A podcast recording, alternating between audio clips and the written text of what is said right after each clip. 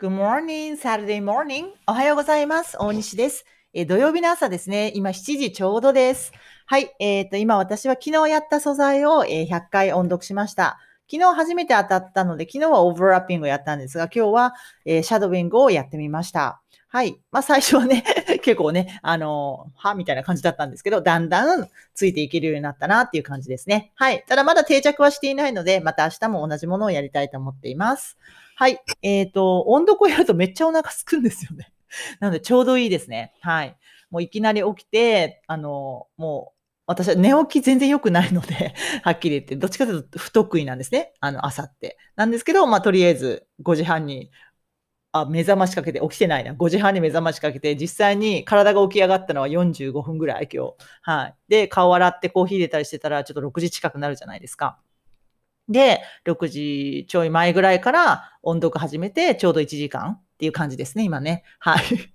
まあ、とりあえず、あの、淡々とやるってことなんですよね。あの、なんかいろいろちゃんとしっかり整えてとかじゃなくて、淡々とやっていけば、とりあえず量は稼げるので、何かは進むんですよね。はい。という感じです。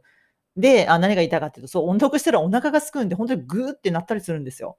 で、お腹が空いて、ご飯を食べようって今、なんとなくそういうふうにシフトしてて、なんかとりあえず時間だから朝ごはん食べるとか、あの、昼だから食べるとか、夜だから食べるとか、なんかこう、まあ、決まった1日3食っていうよりは、お腹が空いて、ぐーってななるぐらいお腹が空いて食べる方が、あの、まあ、ちょっと健康的らしいんですね。ちょ、その、諸説によると。なので、ちょっとそれを試してみてまして、なので、それになると、1日3食の日もあるし、1日2食の日もあるんですよ。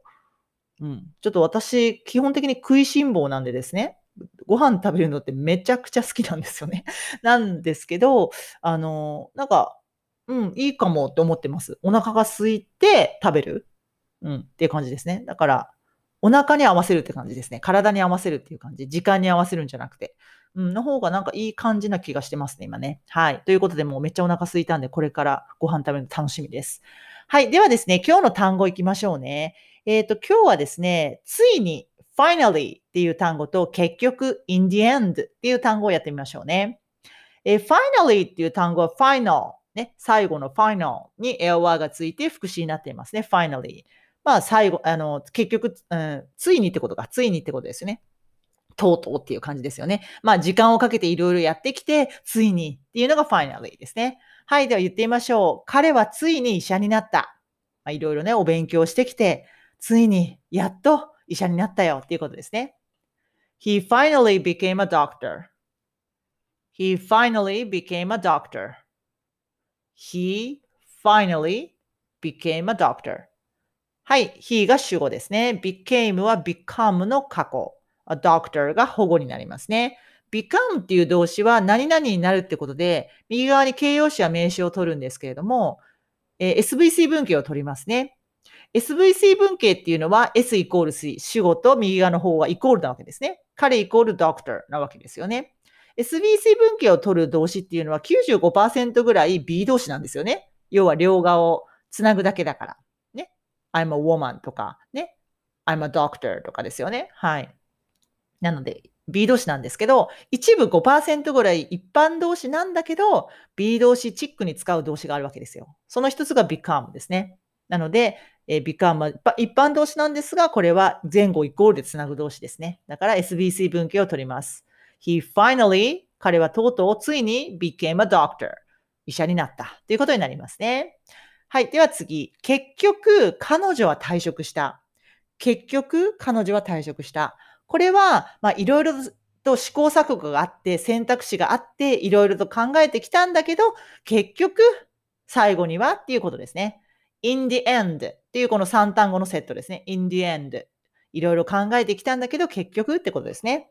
in the end, she left the company. 結局彼女は left。leave の過去ですね。去ったということです。the company。会社を去ったから退職したってことですね。in the end, she left the company. in the end, she left the company.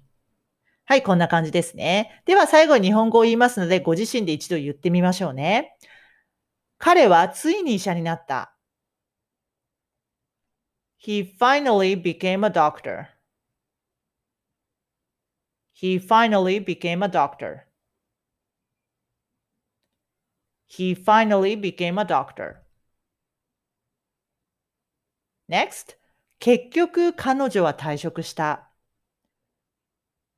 In the end, she left the company.